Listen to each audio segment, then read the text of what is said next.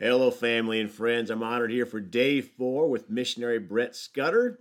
And boy, it's been a great discussion so far, Brett. So blessed by your ministry and your sharing with the people. And I know people are uh, being blessed by this discussion. I'm just going to kick it over to you for day four. Yeah, amen. Amen. Well, you, you know, one of the, as you and I were talking kind of uh, before the program, uh, one of the questions that we get a lot as missionaries is kind of how do you get engaged and how do you kind of get involved in missions? And, uh, you, you know, my testimony uh, was that I never ever dreamed of being a missionary. I never wanted to be a missionary. Actually, I wanted to be an evangelist, and and just you know we were doing that. That was a a grace that we had to just win people to Jesus, and we evangelized everywhere we went. We were involved in, in jail ministry, and um, you, you, we had a lot of things that we were doing for Jesus, but we just never dreamed uh, of being missionaries. Uh, before I talk about that, though, as we I was just sharing that, you know, our heart was to do just to be involved in church ministry top to mm-hmm. bottom. Mm-hmm. We our lives were consumed with church ministry, and and that's not to that, that's not to, to say that we didn't have any personal time, but you know, our heart was we want to serve Jesus to the fullest capacity. Mm-hmm. So we just got involved everywhere we could. Yep. And, and, and we never made excuses to to be out of church. We made excuses to be at church mm-hmm. and and to get involved somewhere. And you know, we just had a personal commitment that that Sundays are God's days, and we're we're not going to miss being in church. Yep. Um, and so I served on the worship team. I, I kind of invested myself to the point where I, those decisions are already made. I'm at church mm-hmm. Monday uh, Tuesday, when, whenever the church, whenever the doors are open, yeah. uh, and I made that commitment as a as a young man, even before I was married. And so I told my wife, she was in the church, found her in the church. Praise God, the Amen. Lord, the Lord opened my eyes and showed her to me in the church. But I told her, I said, "We're church. I'm a I'm a church guy. Mm-hmm. I'm committed to the church, and and if you marry me, that's that's your life. We're we're going to obey God." Uh, Joshua, I believe it's uh, chapter 24. He says, "As for me and my house."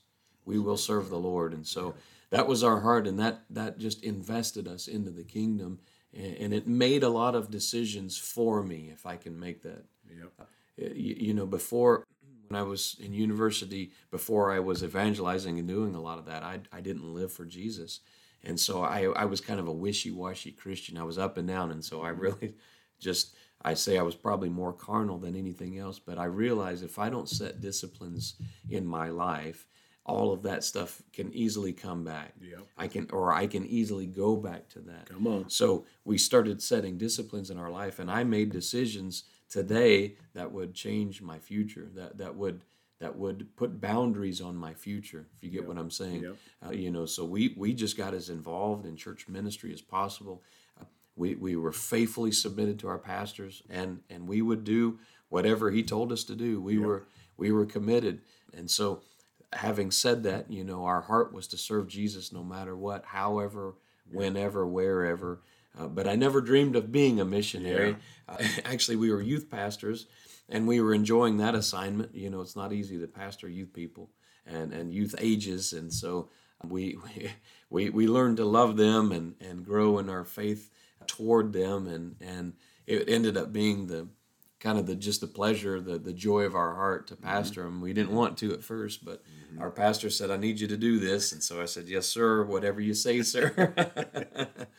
and it ended up fulfilling a massive, I would say, a massive aspect of our life because without that, we couldn't have grown in the other ways that that mm-hmm. God wanted us to grow. Sometimes the assignments that we get, we, we don't choose them but we do them yep. and then god teaches us through that process yep. of okay this is why i wanted you to go through right. that this is why i wanted you to do it so we have to really be uh, conscientious to always say yes to jesus Amen. even if we don't feel led or even if we don't feel like it uh, obeying god's uh, it's, it's it's the better way Amen. you know that's what uh, paul excuse me Samuel, the prophet Samuel, by the inspiration of, Holy, of, the Holy Spirit, said to King Saul, he said, Obedience is better than sacrifice. So we've got to learn that. So, yeah. anyway, having said that, back to missions, you know, uh, we never dreamed of being missionaries, but it was on a short term mission trip that God spoke to me about the call on my life.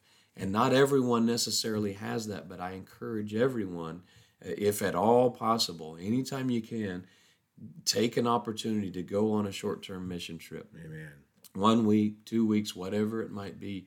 Uh, but that just gets your heart out of the United States. I'm talking about foreign missions, but you can you can do it in locally. Uh, whatever mission you may have to another area, get involved somewhere. But I encourage everyone, at least once in your life, if not more often, go on a foreign mission, uh, get out of the United States, let God speak to you about other countries. You know, it may not be that that you're impacted um, necessarily at that moment, but your eyes are open. You begin to see uh, the needs. Uh, you begin to see what God uh, really needs His people to be doing. Sometimes mm-hmm. we can be so stuck in our Americanism that we don't actually are, are I guess, are confronted with with what we see. You know, we see pictures on TV or you know pictures from missionaries, but being there is a totally different. Yeah. Uh, it's a totally different experience. So, uh, but having said that, you know, short-term missions and long-term missions are very different themselves, mm-hmm. and and uh, so they have their they have their benefits. And so I always encourage people, you know, they say, well, I feel called to missions. Okay, take a short-term mission trip. And then while you're there, imagine yourself living there. Imagine, imagine, God, would you have me here? And then you listen to the Holy Spirit that's Amen. in you and let him talk to you. And he might say, Nope, you're not here to live. You're here to just be a blessing, yeah. be a help, uh, be an encouragement, and then you get to go back home. Yeah. But but having said all that, uh, that I know people that said, I'm going to be a missionary. I'm I'm going to go and do it, and they had never been out of they'd never been out of their state, let alone out of out of the United States, and it's a it's a rude awakening. You know, they get there. We we had um, a family that came. They said, "Oh, we're in it for the long term. We left everything. We're in it for the long term." They had never been out of the United States. Never. Wow. They come to Uganda where there's all kinds of spiritual attack. There's all kinds of demonic activity, and it hit them like a wall. And some of them they had committed their, you know, at least two years to being there uh, some of them were gone in two weeks. Wow. The, the, the, the family wanted to leave after a month. And, and the people that were working them said, please give us at least, you know, three or four months so that we can try to find your replacement. Mm-hmm. Uh, they, it was just unwise. They had never gone. They didn't know what they were getting themselves wow. into. Yeah. And so, you know, the encouragement is to just, just, you know, begin with some short-term missions and then, you know, let God speak to you and, and and if he wants you to be a long-term missionary he, he will make that clear i'm mm-hmm. i'm very convinced god knows how to reach us how to yeah. talk to us we just need to be sure we slow down and listen to him Amen. and let him let him reveal his will for us um, too many times people are busy telling god what they're going to do come on and they don't let god tell them what they're going to do and and there's a big difference. We don't want to be out of the will of God. We Amen. always we always want to be in the will of God, and in the will of God is the safest place for us. Amen. Whether it's to stay in you know Newburgh, Evansville, or to stay in Cookeville, Tennessee, mm-hmm. or to go and be a missionary in Kampala, Uganda, wherever the will of God is.